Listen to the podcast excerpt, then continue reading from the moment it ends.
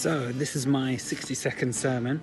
I was nominated by Custom to do one. So, I wanted to talk about body image.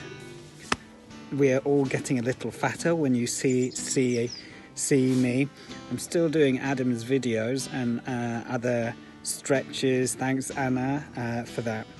Um, but a lot of the time, the, and in society, we're worried about what we look like and what we look like in church. What will people think if uh, they see me dancing, or what will people think if uh, um, what I wear in what I wear in church, even uh, in in work maybe, or college or school. Um, have you got the latest fashion item or the latest handbag maybe? But I wanted to challenge you and just remind you that you are loved, and uh, God looks at the inside, at your inside, much more than the outside uh, and that's more important to to him. So um, impress God rather than other people. Hi everyone. I decided to base my 60 second sermon around one of my favourite verses, Jeremiah 29, verse 11. For I know the plans I have for you, declares the Lord plans to prosper you and not to harm you, plans to give you hope and a future. It's too easy to focus on the things going on around at the moment, whether it be in the news, um, worrying about the here and now and perhaps what our future holds, but it's then that we risk losing sight of God's love and His plan for us. Hope is a positive thing, whether we're hoping for something to get better or for healing, for strength, or worrying what our future holds. We don't know what our future holds, only God does. But with God, we have hope in this life and in eternal life. Our future is in God's hands, He'll always be there, and whatever happens in our future, it's all part of his plan.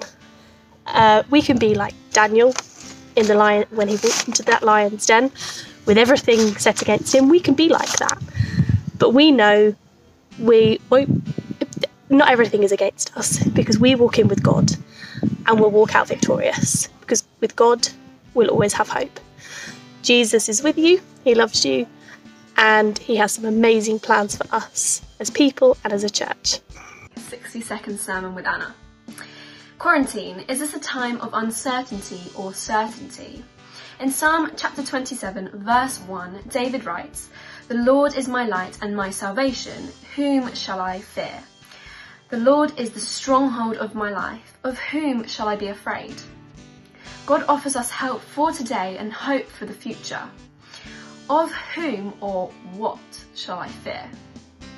During this time of uncertainty, we can be certain that the Lord is with us at every moment, for he is our light, our salvation, and our stronghold. We can be certain that the Lord is with us as he knows us individually by name. He knows of our worries and concerns, but Jesus himself stressed that we must have faith in him and know that he will calm the storms. Instead of wasting our energy on worry and fear, we can continue to share and demonstrate the love that Jesus has for everyone. I encourage all of us to remember Jesus' teaching of being, as followers of Christ, a light to the world, especially during this time of uncertainty. In Matthew chapter 5, verses 14 to 16, Jesus says, You are the light of the world. A city on top of a hill cannot be hidden. Neither do people light a lamp and put it under a bowl Instead, they put it on its stand and it gives a light to everyone in the house. In the same way, let your light shine before men, that they see your good deeds and praise your Father in heaven. Hi guys, I hope you are all doing okay. I hope you're keeping safe. This is Pastor Ian Robinson here with your message for today. Um, I just wanted to speak about God's love. He's really reminding me at this time how much he loves us and how much he how deeply he loves us and that he loves us unconditionally and no matter what we're going through his love is always there no matter what we do. His love is always there. Even if we're unsure he's never unsure. He's always with us. He's always looking after us even in these hard times. Hi everybody. I know this is a really short time but uh, i'll try to be really quick. So what I have here is uh, for 60 second sermon is that we have to be a very good carriers. So it does matter what we are carrying. Are we carrying fear, or are we carrying worries? Are we carrying stress? Or are we carrying or are we a carrier of uh, good faith and positivity? Because uh, if we take example of this situation so we have to carry to one to another person that this is going to be over and this is going to be finished very soon.